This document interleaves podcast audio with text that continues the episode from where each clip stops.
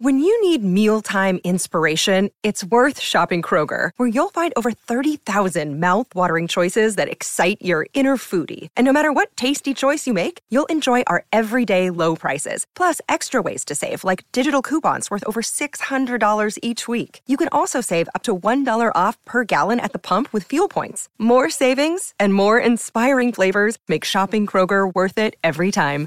Kroger, fresh for everyone. Fuel restrictions apply. Another day is here, and you're ready for it. What to wear? Check. Breakfast, lunch, and dinner? Check. Planning for what's next and how to save for it? That's where Bank of America can help. For your financial to-dos, Bank of America has experts ready to help get you closer to your goals. Get started at one of our local financial centers or 24-7 in our mobile banking app. Find a location near you at bankofamerica.com slash talk to us. What would you like the power to do?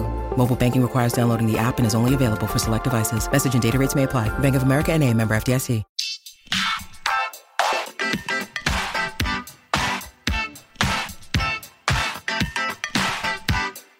Hi, everyone, and thank you for tuning in to the 470th episode of the Hollywood Reporters Awards Chatter podcast. I'm the host, Scott Feinberg, THR's executive editor of awards.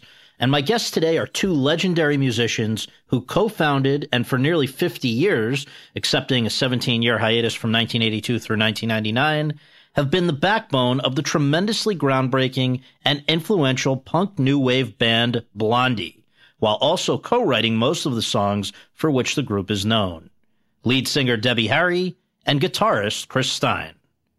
Blondie has been described by Esquire as a pillar of punk rock's birth and the biggest act to emerge from first wave punk. By Rolling Stone as the band that shattered the new wave stigma of non commercialism and CBGB's greatest success story, and by The Guardian as one of the most influential bands of the past century, while the Los Angeles Times called it one of the most successful and trend setting bands of all time, and noted that, alone among the CBGB born bands, it had hits. Indeed, four of Blondie's tunes hit number one on the Billboard Hot 100 chart. Two of them disco, Heart of Glass and Call Me, one reggae, The Tide is High, and one hip hop rap, Rapture. And the band has sold upwards of 40 million records, making it, in the estimation of the New York Times, the punk era's best selling group, with a sound, attitude, look, and aesthetic that proved inspirational to generations of artists across a spectrum of genres. Though Blondie has somehow only received two Grammy nominations over the years for Best Rock Performance by a Duo or Group with Vocal for Call Me in 1981 and Best Video of the Year for Eat to the Beat in 1982, its work has certainly withstood the test of time. Indeed, it claimed two spots on Rolling Stone's 2020 list of the greatest albums of all time, number 146 for Parallel Lines and number 401 for Blondie, and two spots on Rolling Stone's 2021 list of the greatest songs of all time, number 138 for Heart of Glass and number 414 for Dreaming. Meanwhile, in 2015, Heart of Glass was inducted into the Grammy Hall of Fame as a recording of qualitative or historical significance. And in 2006, the band itself was inducted into the Rock and Roll Hall of Fame.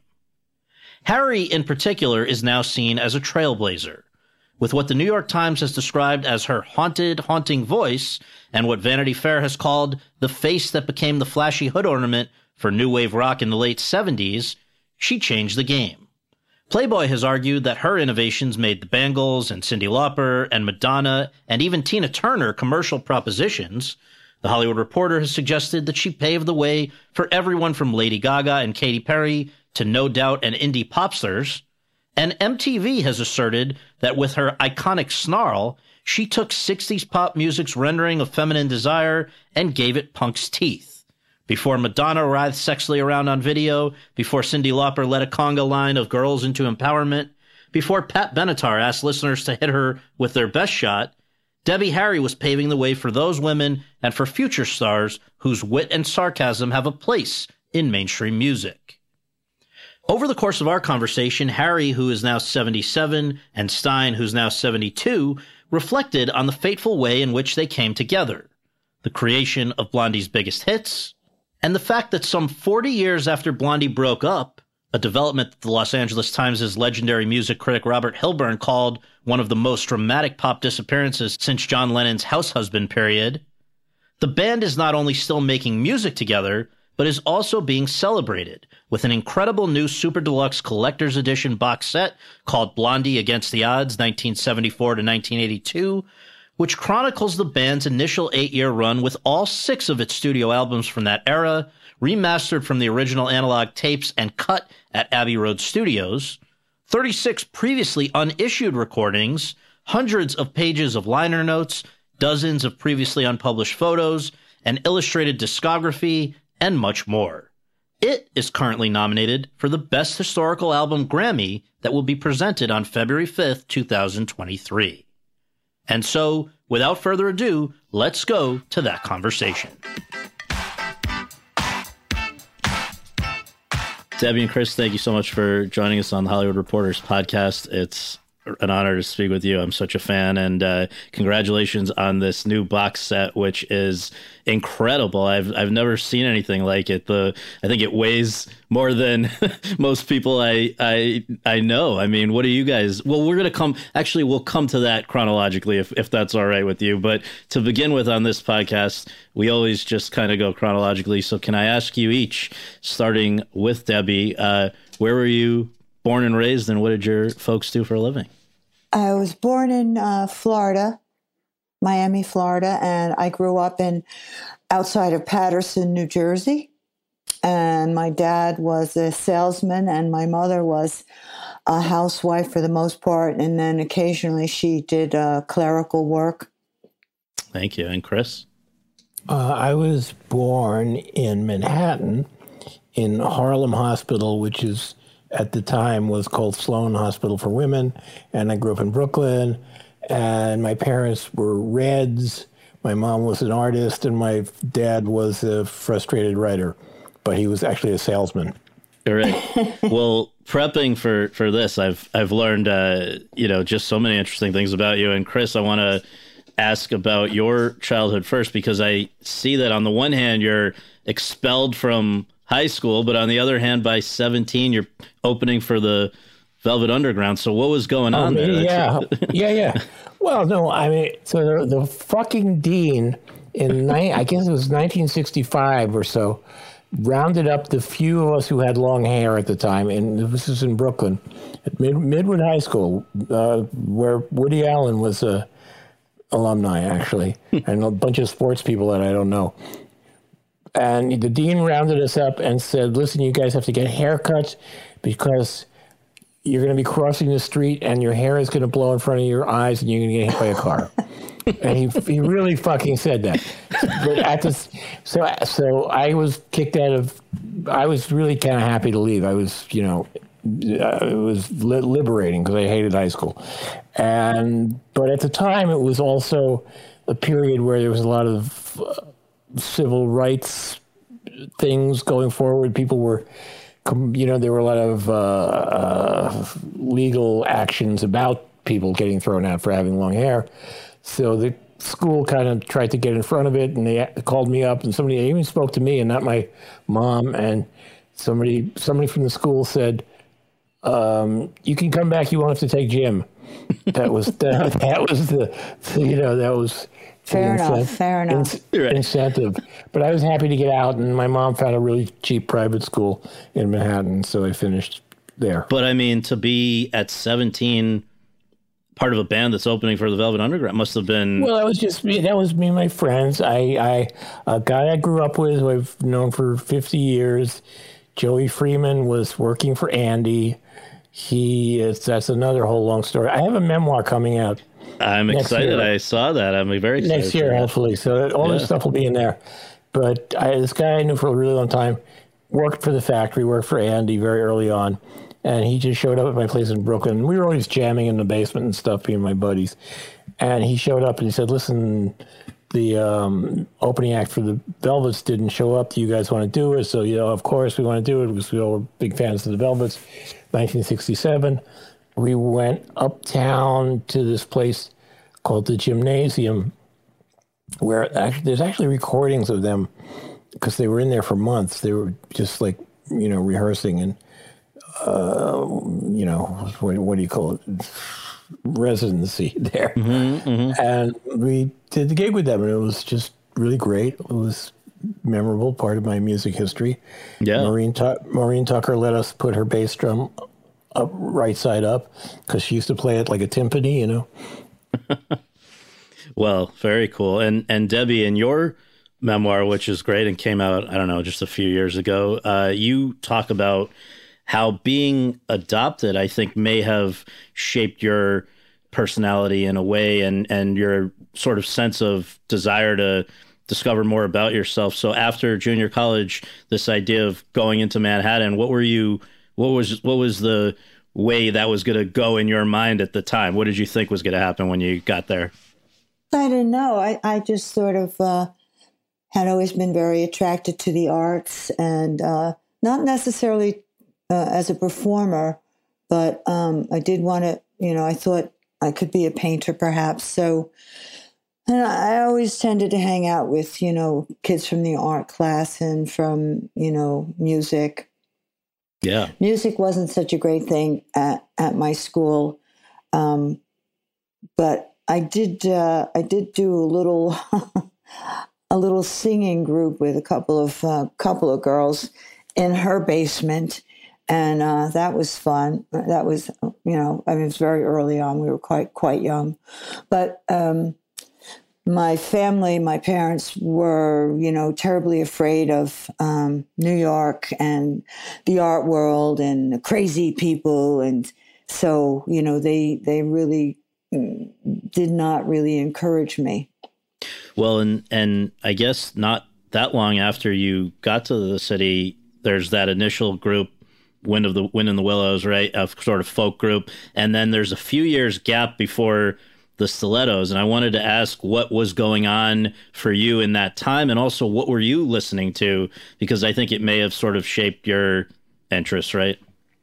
Well, you know, I dropped out of the Wind in the Willows. Uh, it was a sort of a very awkward situation. My uh, my best friend from high school, well, her husband, you know, formed the group, and I was basically a backup singer, and it, it just became very uh, very awkward and uncomfortable. And we did two albums. The second album never got released, uh, so Wait, why, why, why are we not looking for the second album? Where the fuck is that? Right. well, now exactly. this is very funny because the man who was the uh, owned the studio where we recorded uh, was the engineer and sort of semi co-producer with Artie Kornfeld.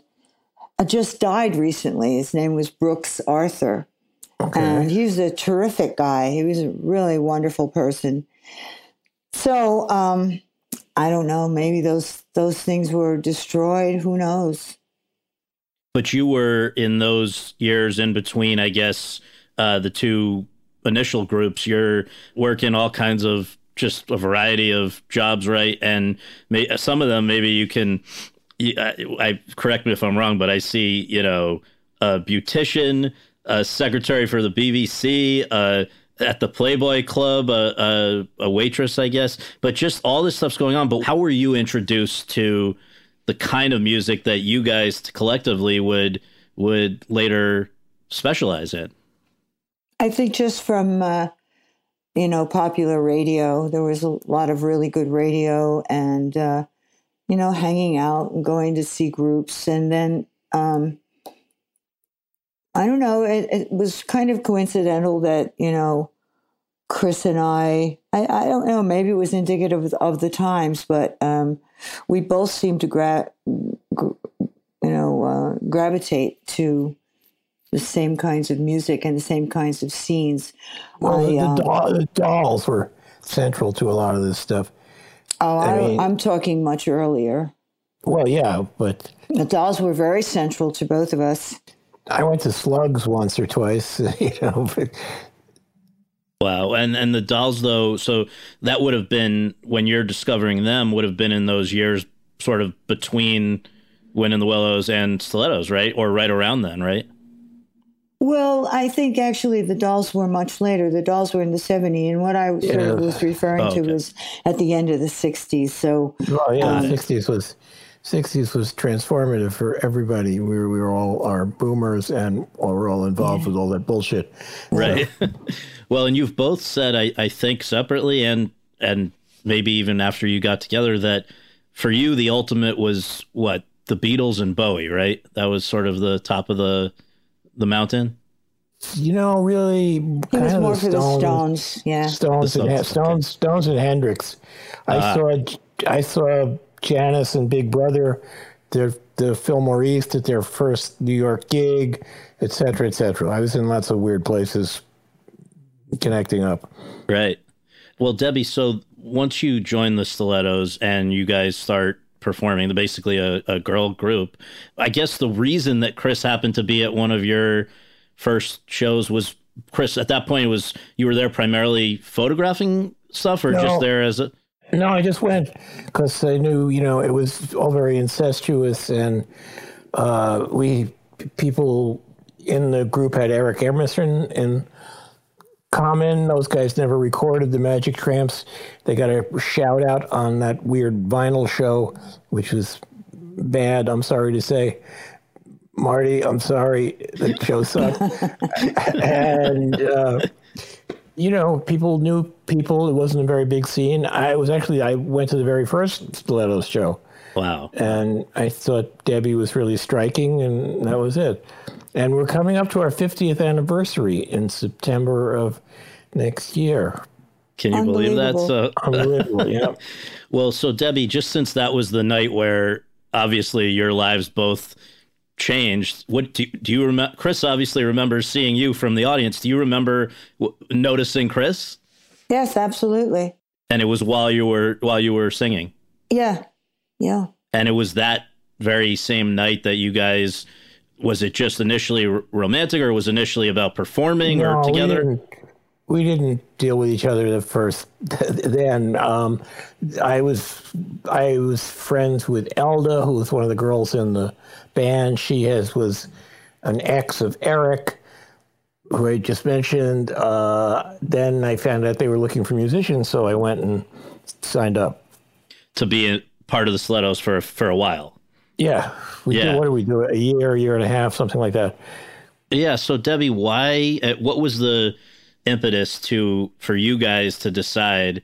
You know what? Let's go off on our own. And initially, I know pe- the the fun fact for for listeners, it wasn't immediately Blondie, right? Initially, it's Angel and the Snake, I think, and then. But just what the very idea that you two would splinter off and start something of your own, what brought that about? Well, you know, it, it's very difficult to keep a band together, keep a group of people, um, you know, collaborating, and you know, there's all all these uh, sensitivities and egos and things. Um, but in a, in a nutshell, uh, I think we wanted to just be more focused and uh, you know do you know do rock music and and even you know we were struggling at the time even then to um, you know, create songs, make our own music. And uh, so I, I think that um, Elda, may she rest in peace, decided to take some steps in uh, in the business world and and management, sort of without including any of us. And um, you know that it just sort of blew everything apart for me. I uh, I, I wouldn't, I, I just felt uncomfortable with that. And uh, along with the music, you know, wanting to make just do rock. And at the time, the Stilettos was a was sort of a cabaret uh, girl group, R and B and blues kind of thing. And um, so, you know, we're just leaning in another direction. And this this idea you know now everybody looks back and i think uses the word of of what you know that blondie became punk but was that even a word that was in the vocabulary at the time was that something that you guys were uh, aspiring to do or or what did you call yourselves Uh, not anything really at that point. Sleazy, maybe. uh, I the punk name probably didn't show up till you know, right around the time of Holmstrom and Legs starting the magazine. Just a little bit, a little before that. Where I just remember when we started seeing the posters that said "Punk is coming" for the magazine, we all thought, "Wow, this is the worst name for a band ever." but it, it turned out to be the magazine, so that that, that kind of worked.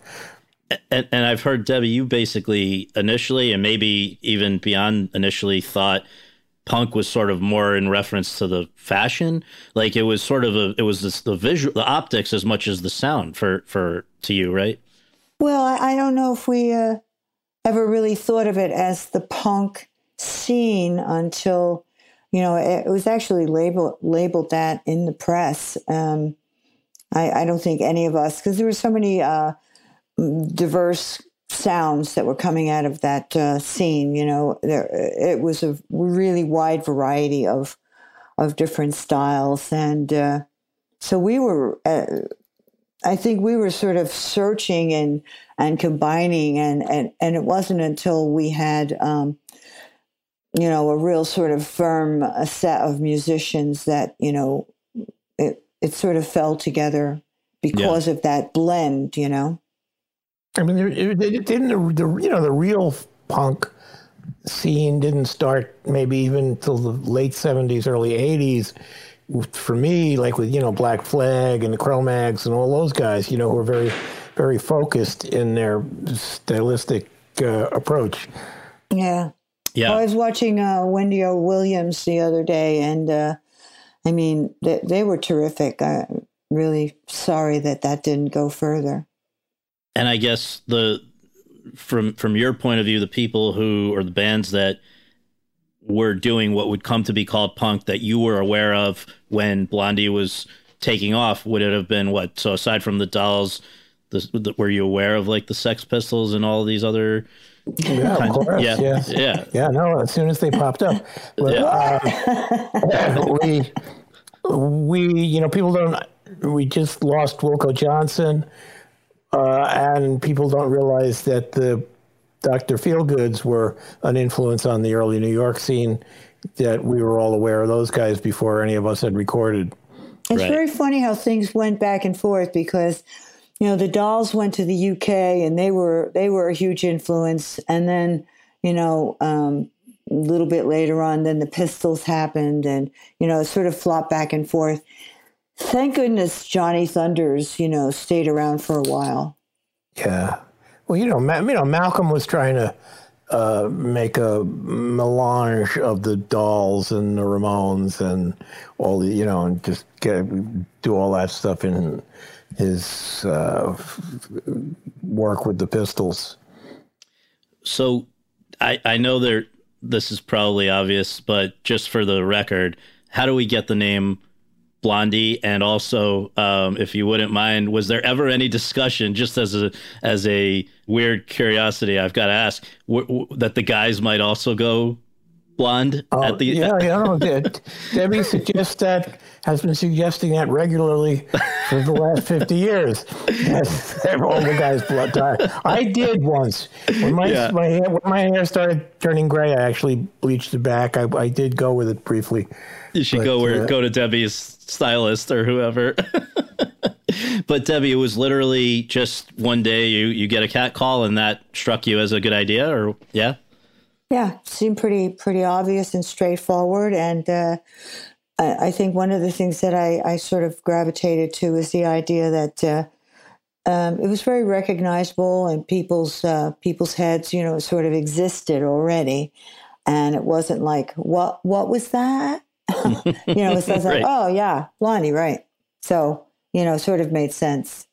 Is this something though that later caused some acrimony within the group because there's for some outsiders or whatever the assumption was that you are blondie that not the that the band is you know they confuse an individual for the band was that something that became a challenge later on it was a challenge at first, but you know, it, fan, fans all knew what was going on. It wasn't expedient, you know, to get stuck there. You know, I mean, that was sort of a a publicity thing almost. Uh, you know.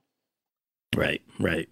You once said in an interview, Debbie, like quote, we came along during this big guitar period when everyone sat around and just listened. Part of our goal was to get them dancing again, close quote. Was that truly a, a conscious thing as you guys are, because uh, I, and I, and I just want to also add to this question, and Chris, please jump in when, when you feel like it, but was it always from the start, Chris, you're writing music and then Debbie, you come in with the lyrics? No, there was, well, I, I, we integrated on a lot of stuff. Some stuff would be done simultaneously, you know, we, we sat down together on a bunch of stuff. But generally, I would make tapes and then give it to her, and um, you know, she would put stuff on top of the melody lines or and embellish them. One of the things that uh, I remember pretty clearly is even from the stilettos, we were working with a, a director who uh, worked with Main Man and um, Dave, uh, Tony Ingrassia. And he was always, you know, saying, got to, got to get people dancing. You know, you've got to make them, you know, get them dancing." And you know, that was such a, you know, a good I don't know, everybody really likes dancing. And but the thing is in, in New York clubs, you know, there usually was not a dance floor. And um, a lot of places um, didn't have cabaret licenses. So it, you know, was totally, totally forbidden really. Well, when we all started off, there was there was no rock dance as such, yeah. and the disc, disco didn't really what took a while to happen also. Well, it's interesting also to me though that you know, Debbie, you've said uh, that like a lot of actors, actually, you were were and maybe still are uh, actually extremely shy, and so the idea though of being a public performer might seem like a crazy thing for somebody like that to do but the way that a lot of actors justify it is they say well i'm playing a character. It's not me. And i wonder to what extent that was true of you as well, where you know you don't seem very shy when you're up front and you know singing and dancing and doing what what you were doing. How did what was there a, a person that you had in mind who you were playing who was different from yourself? No, but I I think that um, David Bowie has also said this uh, about you know discovering his character and however you want to describe that it is it is a process, you know, of discovery and and um, you know you you're creating a, a character that you're within and and um, you know it just it it makes performance in this particular you know genre um, possible for for many people. I I don't think that it's extremely unique. I I just think it's um, you know it's part of you know standing in front of a rock band it's not yeah. always you know you're not born that way you know right, you right. just sort of just you know take this this step you inch into it you know i don't know there's probably some people um, i don't know you should talk to iggy because i mean he certainly has a strong persona yeah iggy iggy probably would be more of an extrovert but people you know me and debbie and like Joey Ramone certainly was a very introverted guy, and watching him come out and be, become this, you know, big big rock animal was a great experience. Yeah. Yeah. Well, Debbie, the the line though that I did see, I think it was in your memoir that really was interesting was quote i used to dress as a little boy a lot in blondie but in a way that sort of looked cute you know and then other times i was flashing my whatever but i guess would somebody who knew you as a kid and then didn't see you again until you were you know breaking out in blondie they could they reconcile that this is the same person? Well i, I don't know you know I, I, guess it would depend on how observer you know how much they observed when sure. you know when we were kids um, sure. yeah can't can't tell about that Sure.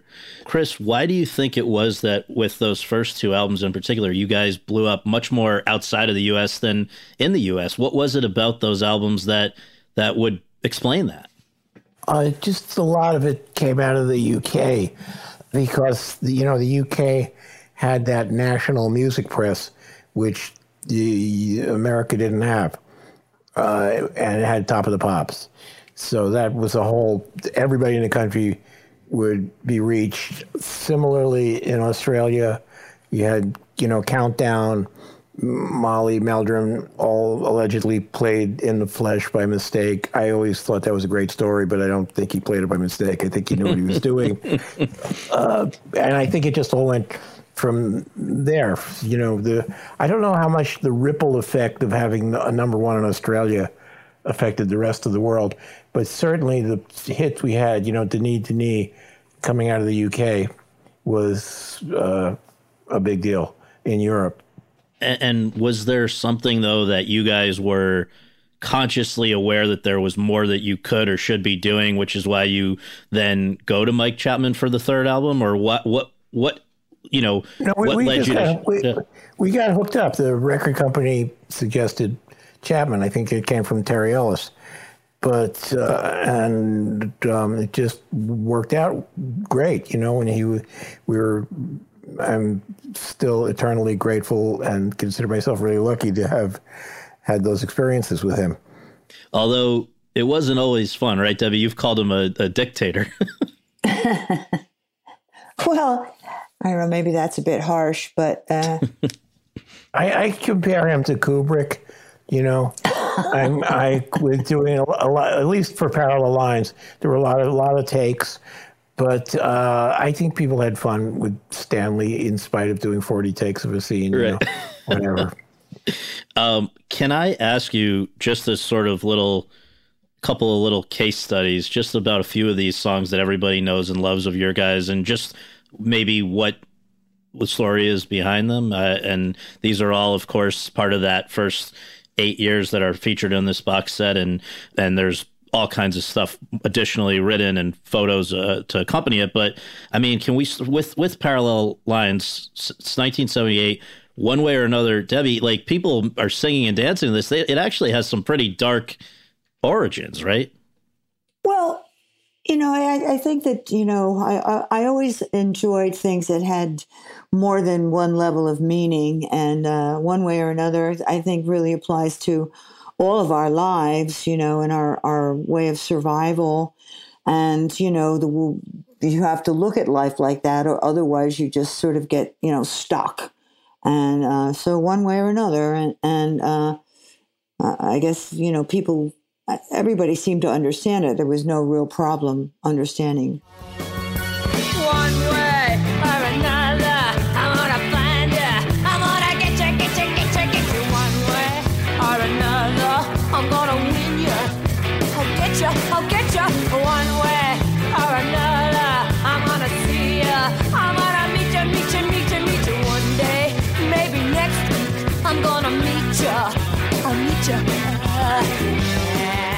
Maybe like most of these i don't know but it's it's essentially a autobiographical in, in, on one level in the sense of just a creep not leaving you alone Ah, yes, you know, uh, I think that um, then at that point, I don't know if there was a name for um, Stalker. stalkers. You know, I don't know if stalking was such a such a popular sport. Well, everybody was doing it back then. It was less uh, exclusive, for possibly. You know. Yeah. and, and, you know, part of that whole thing of just, you know, getting on, you know, getting on with it. And Yeah. uh, it, it, I think it applies to, as I said, everyone. yeah yeah okay we gotta i gotta ask about what i think was i believe your biggest hit on the charts and certainly you know it's on all rolling stones greatest song 500 greatest songs of all time and all that uh heart of glass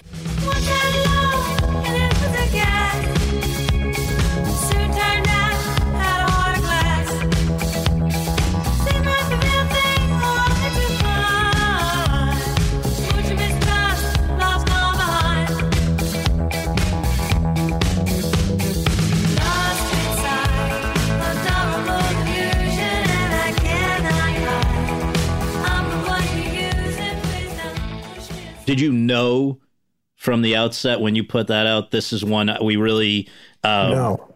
you don't think No. you didn't think chris No.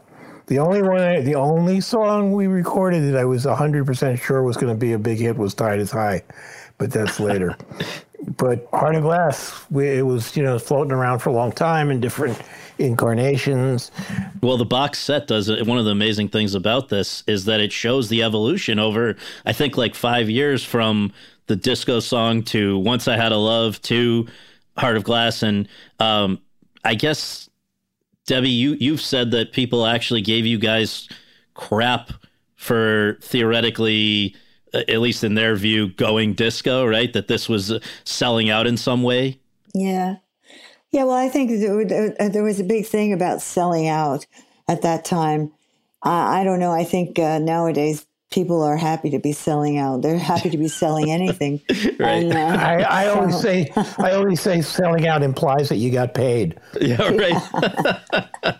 well, and also, I don't know how, uh, maybe it was too early for people to realize this, but you guys, I don't know how they could really pin you down to any genre. If you just look at your number one hits, they're all so different. So, anyway, uh, which leads, I guess, to one that wasn't on an album, but was just a, a single for a film. Uh, which I wonder if that's a different experience, uh, you know, where uh, how that came about. If you're specifically writing, knowing a storyline or whatever, but but call me from for American Gigolo. What they just reached out to you and said, "Hey, can you provide us with a song?" Or how does that come about? Well, I don't really know if they uh, approached a lot of different people, but uh, we got the word that you know um, Giorgio Moroder and Paul Schrader, you know, Well, isn't that the one that allegedly Stevie Nicks was asked about, or is that something else? I don't know. I don't know either. I Yeah. can't remember. I mean, that's just you know rumor out yeah, there. I mean, I, I think that these things float around a little bit, and then finally they fall into place, and and I mean that certainly is true for a lot of the things that happened to us. Um, we floated around and then fell into place, and and this song in particular, you know, Giorgio had another lyric for it, and uh, possibly a little bit of a different sound, and um, you know, we evolved with it, you know. Yeah. I guess in this case, you're writing it essentially from the perspective of the, right, the male prostitute that Richard Gere's playing. Is that, is it fun or challenging when you're, when you're writing from, like, this is not in any way, as far as I can tell, autobiographical, unlike a lot of these others. So how do you, how do you then, is it, is it essentially like taking on a, a character figure, you know, writing, like, how does, is that process different? No, it's just really more about the visuals of the film and uh, a slight slight bit about the character and uh, not really about the plot line at all. I mean, there's no mention of a murder or going to jail or anything like that. And, you know, about his, uh, you know, seducing, you know, women and you mentioning a lot about seduction. It was, you know, about desire and about the, the colors in the film, which were related to Giorgio Armani, who was yet at that point to be discovered. So, um, no, it, it it was a sort of a mm, and he was he was on the phone a lot. yes, Yeah, right. yes, yes. Right. were- he was a he was a call girl.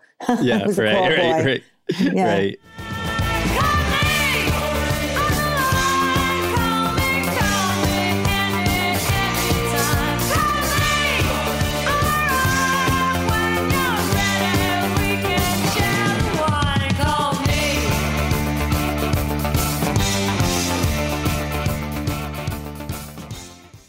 Judy was boring. Hello. Then Judy discovered ChumbaCasino.com. It's my little escape. Now Judy's the life of the party. Oh, baby, Mama's bringing home the bacon. Whoa, take it easy, Judy.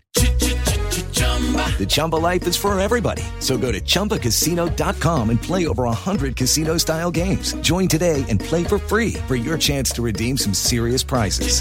Chumba. ChumbaCasino.com. No purchase necessary. Void where prohibited by law. 18 plus terms and conditions apply. See website for details. With the Lucky Land slots, you can get lucky just about anywhere. This is your captain speaking. Uh, we've got clear runway and the weather's fine, but we're just going to circle up here a while and uh, get lucky. No, no, nothing like that. It's just these cash prizes add up quick. So I suggest you sit back, keep your tray table upright, and start getting lucky. Play for free at LuckyLandSlots.com. Are you feeling lucky? No purchase necessary. Void where prohibited by law. 18 plus terms and conditions apply. See website for details.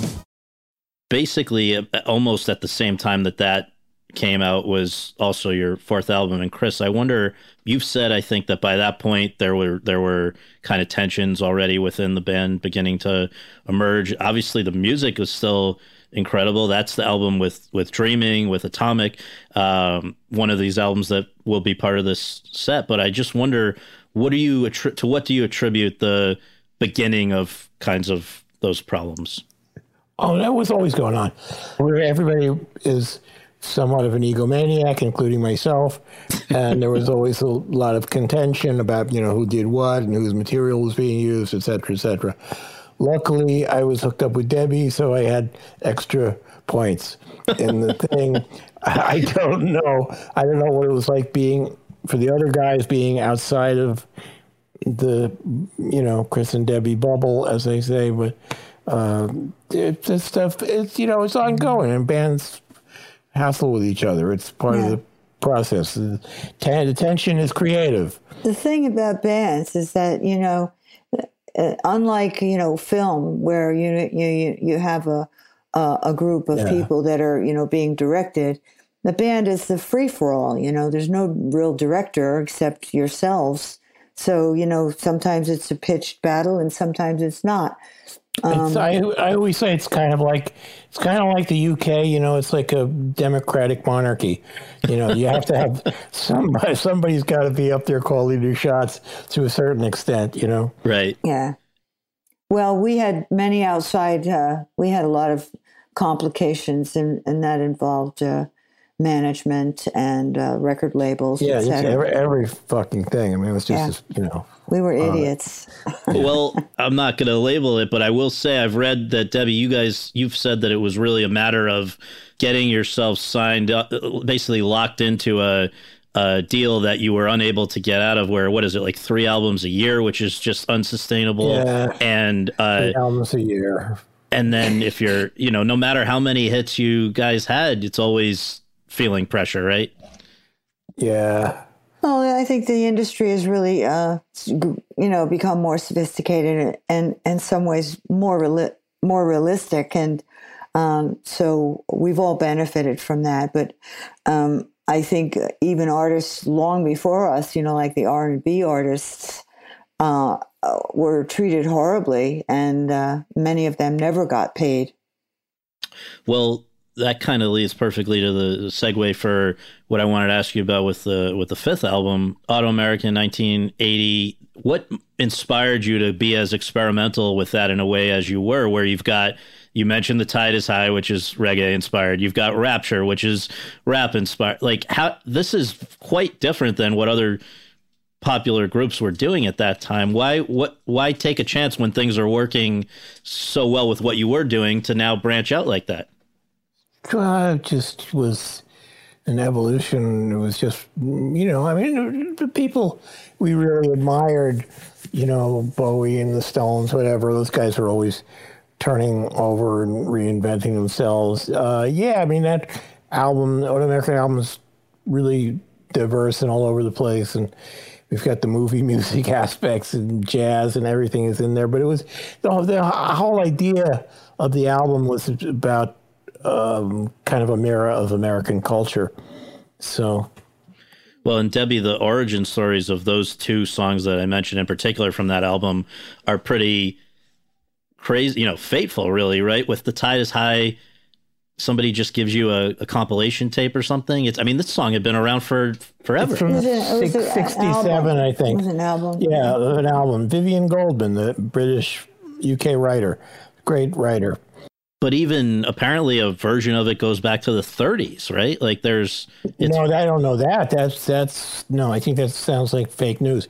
But Okay, uh, okay. as far as far as I know, the original is, you know, uh, In the Holt and the I think. and the. Paragons, Paragons and Holt and Holt, uh, sixty-seven. I guess what's great about it, what's totally crazy about that song is there's a violin on it. And I defy you to find another reggae track from that period that has a violin on it. So all the horn lines, all the horn lines are based on the violin line.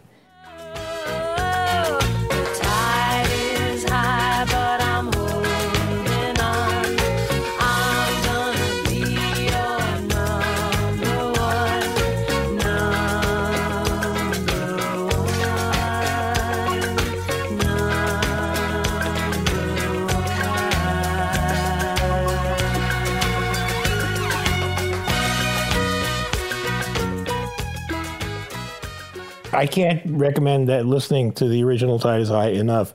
It's just such a great track. It's it's mind-boggling. Sure. Um, Yeah. And then with with Rapture, I mean, uh, just so people remember, this is first number one song on the Billboard Hot 100 to feature rap vocals. First rap video ever broadcast on MTV. Some of the biggest hip hop rap guys that came after say it was the first, it was their introduction to rap. How did you guys get introduced to that kind of sound? We'd all heard, you know, Rapper's Delight and a few of the early Sugar Hill things. And Freddy took us up to the Bronx and to an event, and that was it. It was just all from there. It was just super exciting and eye opening. It seemed like a no brainer to try to deal with something that referenced that. Fab Five Freddy told me everybody slide. DJ spinning, I said, my, my. Flash is fast, flash is cool. Francois, c'est pas flush ain't do.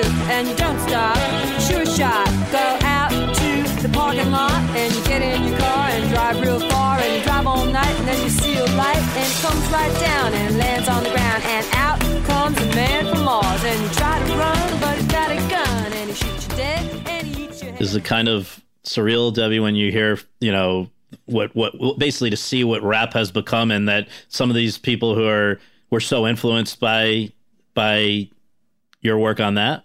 Oh, well, it's a bit, a little bit uh, intimidating, really. uh, I never considered myself a real rapper, you know. Rap is like, you know, is like almost third generation by now. So a lot of those newer guys are not going off of what we did with that song. But uh, it's nice to be included and have respect from the community generally there. Right.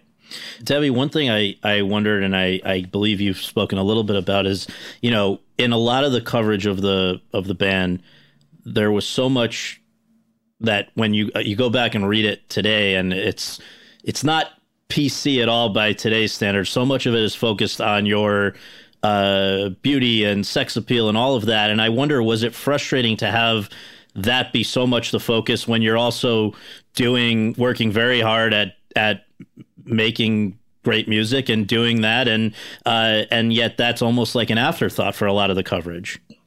Yeah, I I often thought it was a bit short sighted, but um, it it was working. So you know, and I guess what can you do if that's what? yeah, it's what working. were- So you know, it's like If, when- we, if we if we were doing it now, it would have been worse. She would think? have been- worse. yes, she would have been. God knows what she would have been up to at this point. a lot more surgery. Yeah, You're saying you would have felt pressure to to do cut Do something everything, cosmetic? everything. Yeah. Yes. Yeah. God. Um, Chris, when did, when and why do you think uh, drugs entered the picture, and why hero- why is heroin the drug of choice for punk? Like, why was that? It seems like is that just Well, because well, you Lou know, Reed did it? Yeah, no, yeah, our heroes, you know, you know, Burroughs and Lou Reed and all those guys. That was definitely part of the thing. I mean, I, you know, my friends and me in 1967 all loved that in the middle of all the flower power and peace and love, there's this.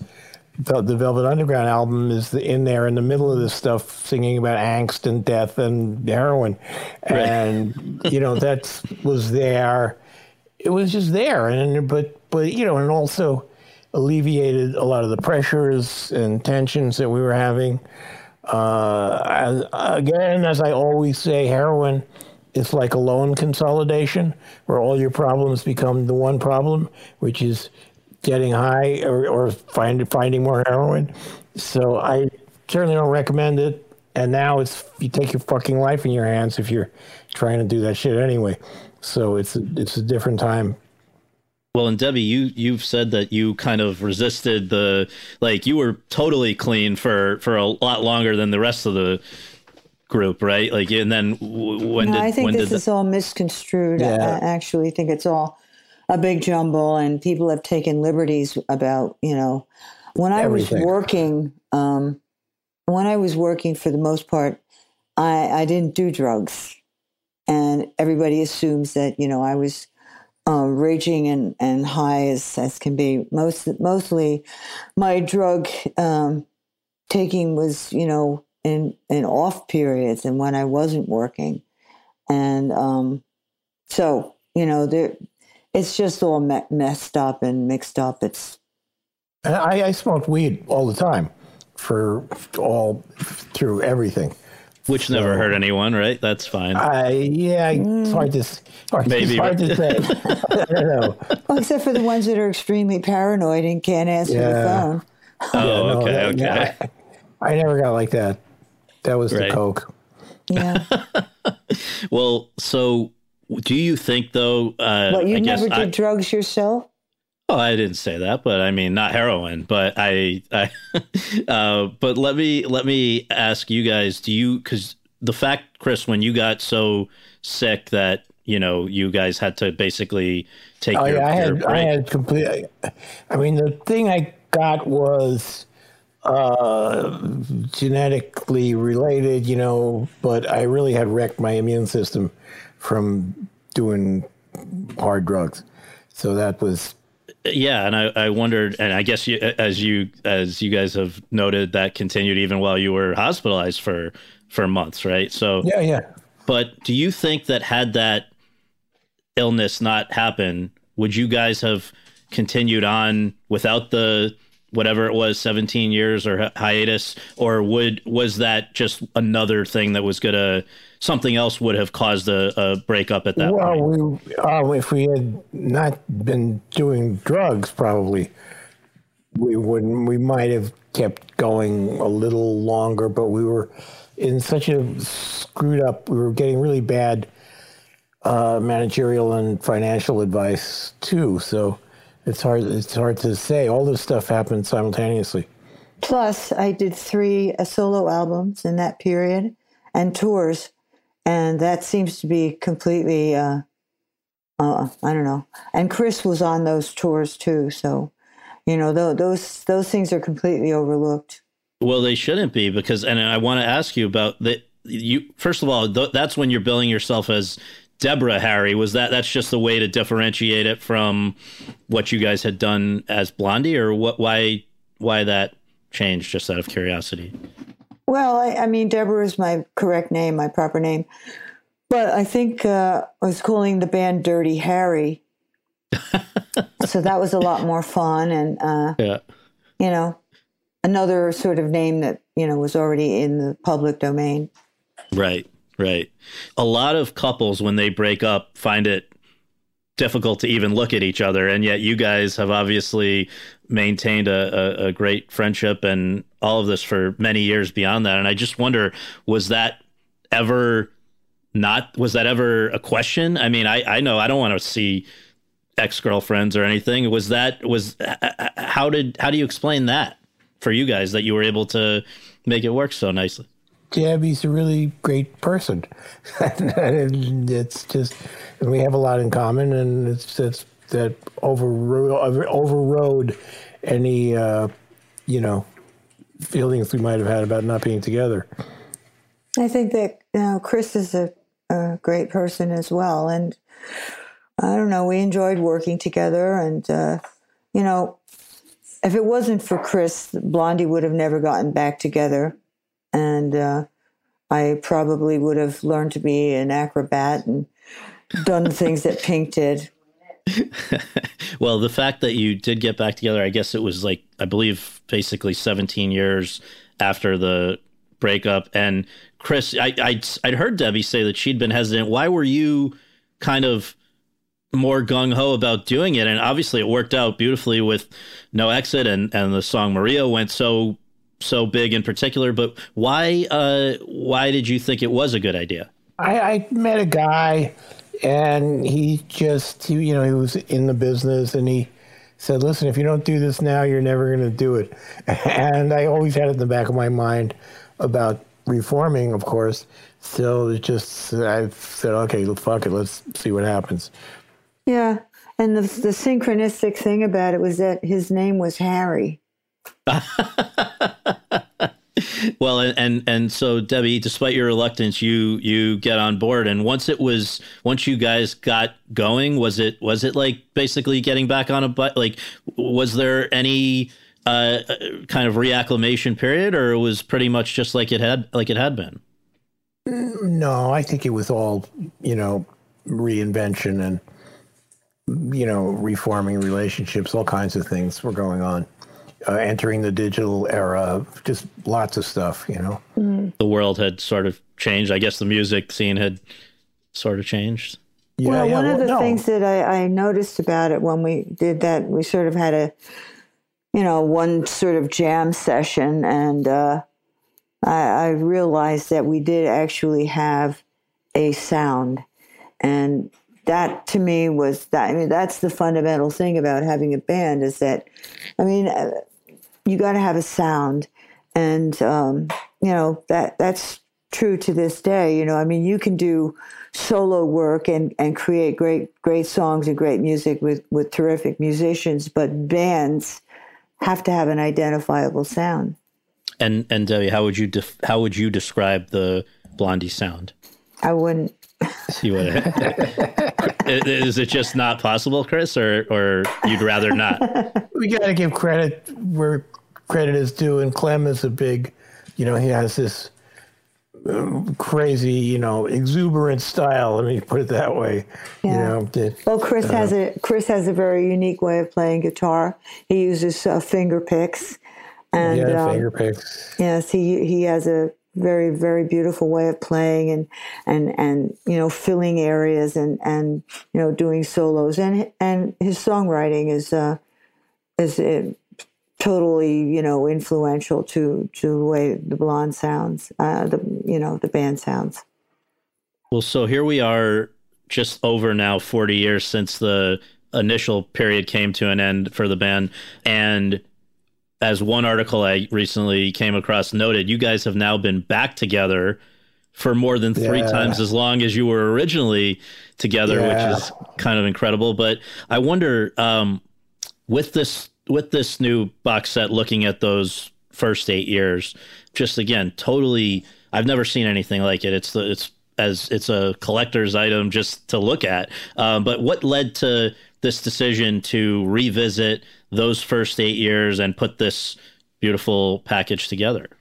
just just having all the tapes well mainly we did the last album pollinator at a place called the magic shop in manhattan which is where bowie did Blackstar and uh, they did the oh brother where art thou soundtrack out of there and just like a lot of amazing music came out of there and it was closing. We were the last band in there.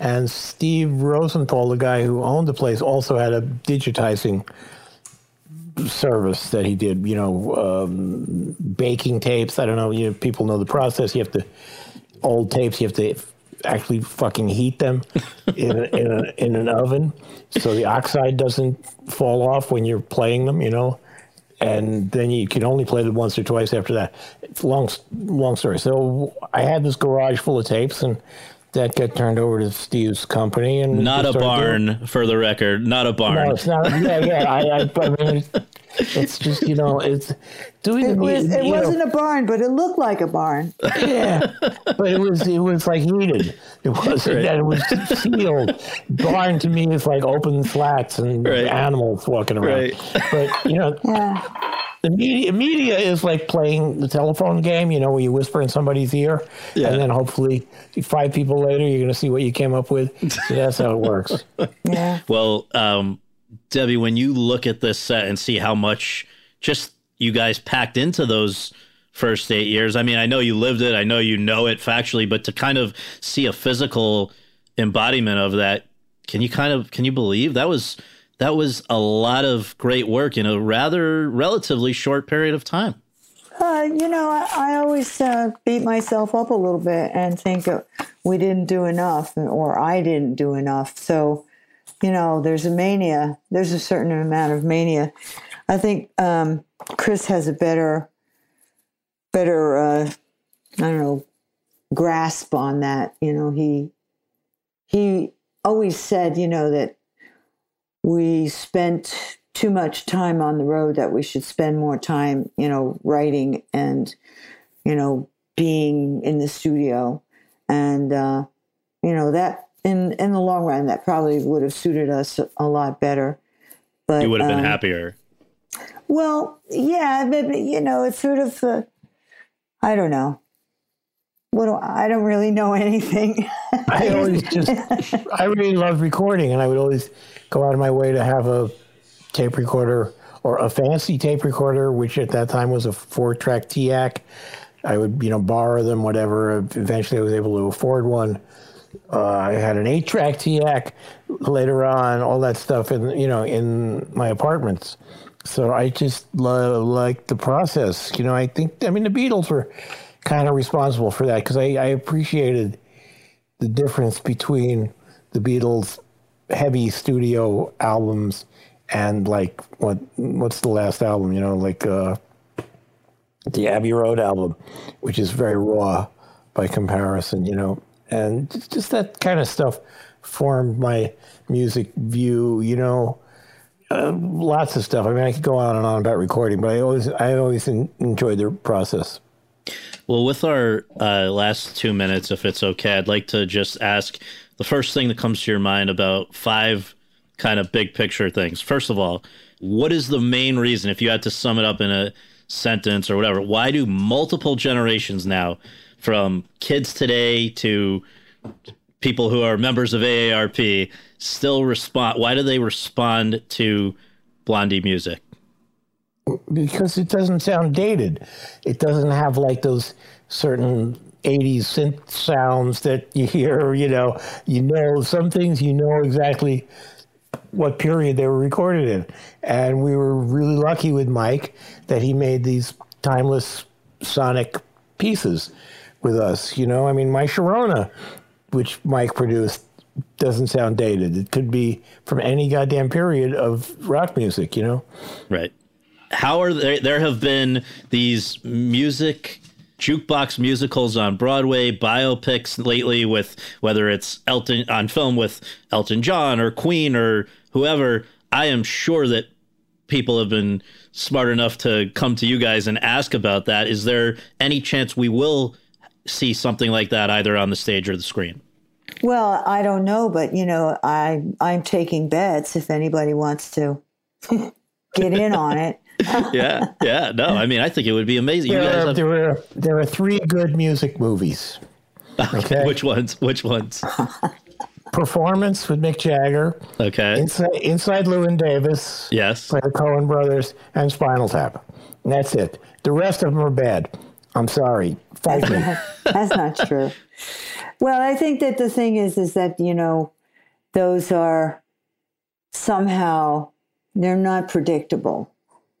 So I, I think that you know that's that's one of the important things, you know, and and we we like that. We like surprises, and our lives today, because of you know the internet and all this communication, are you know there's not a, really a lot of things that are surprises.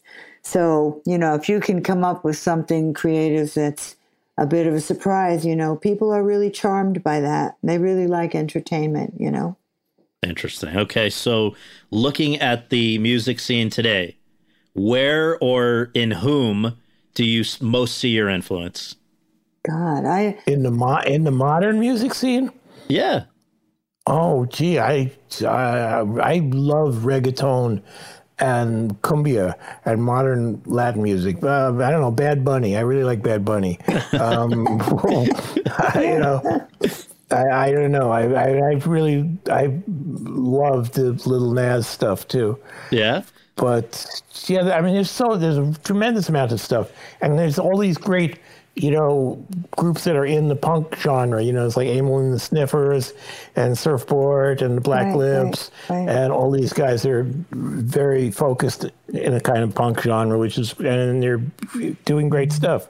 Right. And Debbie, I mean, there's there's countless people who say without you, there's no Madonna, there's no Lady Gaga, there's no, you know, you could go on and on. Do you kind of what do you make of it when you see them in action? What you know, people like that. I know. I uh, you know I I like some of their music, and uh, uh, my God, you know it's a tough business. I have to you know give them credit for you know their huge success and you know their drive and uh, their talent. You know, it's uh it's a big tough world out there. I mean, I, I really thought, I don't know if you noticed, I don't know if anybody noticed except me, but the walk on music in the World Cup, when they would come out with the little kids, just sounded like bad romance. And I still think Gaga should sue FIFA because, you know, I, I don't know, I don't know what that song was, but it was, it's, you know, that's Bad my romance, yeah. Right. All right. Last two. First of all, if you ever find yourself down on the Bowery, right where CBGB's was, or near Union Square, uh, where Max's Kansas City was, or a lot of these places, which are now most of them are are gone with little evidence that they were ever there. What is that like for you to know? You know, it's is it like seeing a ghost in a way?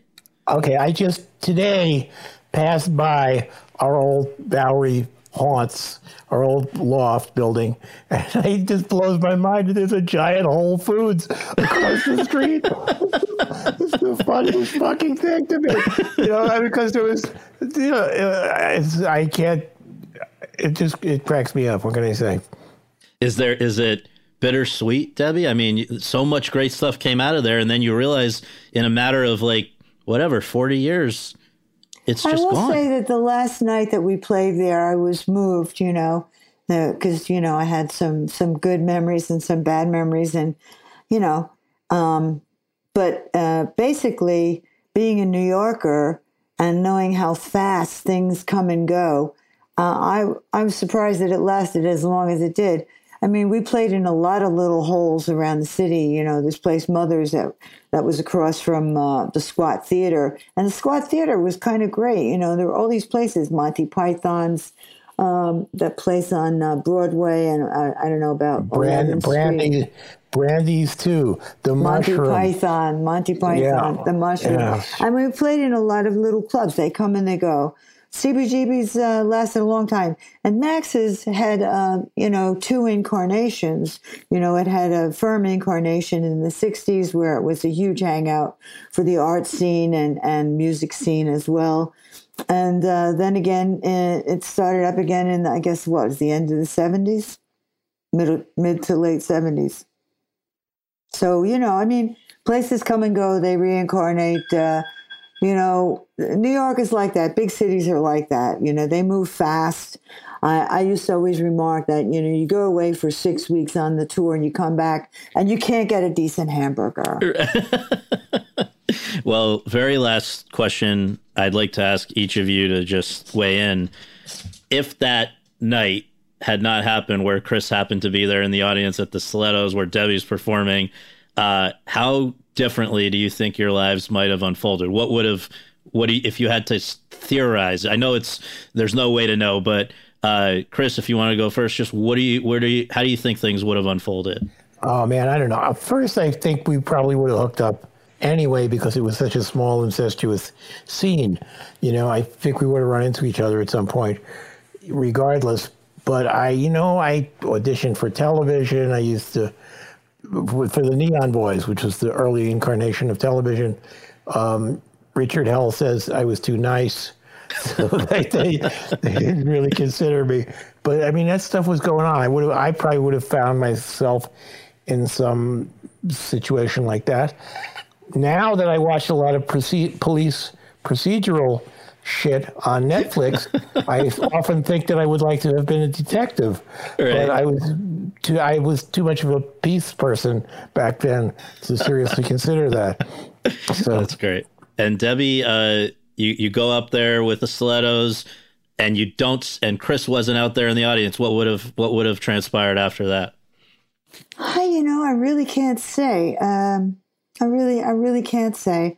I was, uh, you know, very smitten with the idea of, you know, doing music and doing doing rock. I, I think that you know I would have, you know, evolved somehow on the scene or revolved, and you know, made my way around. You know, I, I was hanging out. I was also, you know, I had, I was working. Uh, you know, so. Um, I don't know. It's hard to say. I, yeah, I really can't say. Maybe I would have gone into real estate and, and been much happier. well, I we can all be thankful that you guys did me, and thank you for the music, and thank you for this box set. is unbelievable. People should go out and get it. And uh, thank you very much for doing this. I really appreciate it, guys. Thanks, Scott. Thank you. That was fun.